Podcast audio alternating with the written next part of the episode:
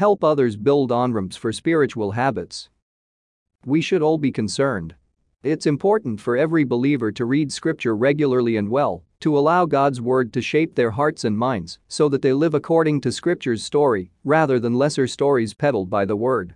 It's important that every believer live in prayerful dependence on God and participate in the life of the church. But the evidence shows it's not happening as much as we'd like. I don't want to sound alarmist, critical, or preachy, writes George Guthrie in Read the Bible for Life. Your guide to understanding and living God's Word. But let me speak frankly. I am concerned about where we are currently in terms of our reading of the Bible, and I want you to be concerned with me. Let me say it again.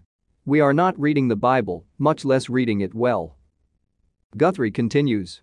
Ask 100 church members if they have read the Bible today, and 84 of them will say no. Ask them if they have read the Bible at least once in the past week, and 68 of them will say no. Even more disconcerting, ask those 100 church members if reading or studying the Bible has made any significant difference in the way they live their lives. Only 37 out of 100 will say yes.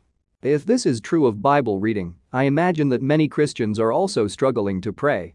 And, according to Lifeway research, it also seems that COVID has accelerated a trend of less frequent church attendance that was already in place.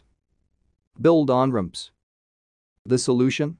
We need to build on ramps to help people build spiritual habits. It's not enough to tell people, start reading the Bible, talking to God, and attending church. We need to help people begin to build these habits into their lives. Doing this can often involve a number of steps. Understanding why a habit is important.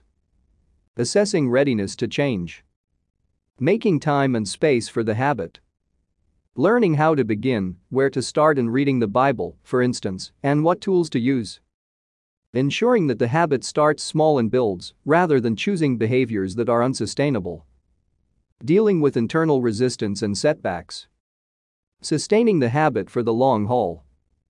The goal with all of this is to help people take small steps to build the habits of regular Bible reading, prayer, and participation in the life of the church into their lives, not just for a short time, but for a lifetime.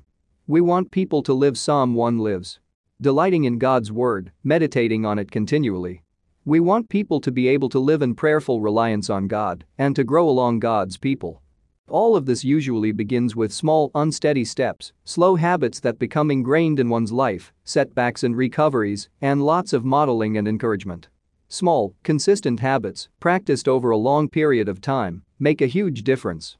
Help people build these important habits in their lives. Have honest conversations with others and try to find people who are interested in learning how to grow in these areas. And then build on ramps for them, helping them to start slowly without getting overwhelmed. Your efforts really will make a difference. My upcoming book 8 Habits for Growth can be used by individuals, but I'm hoping that many pastors and leaders will use it to help other Christians build key habits into their lives. If you're interested, check it out.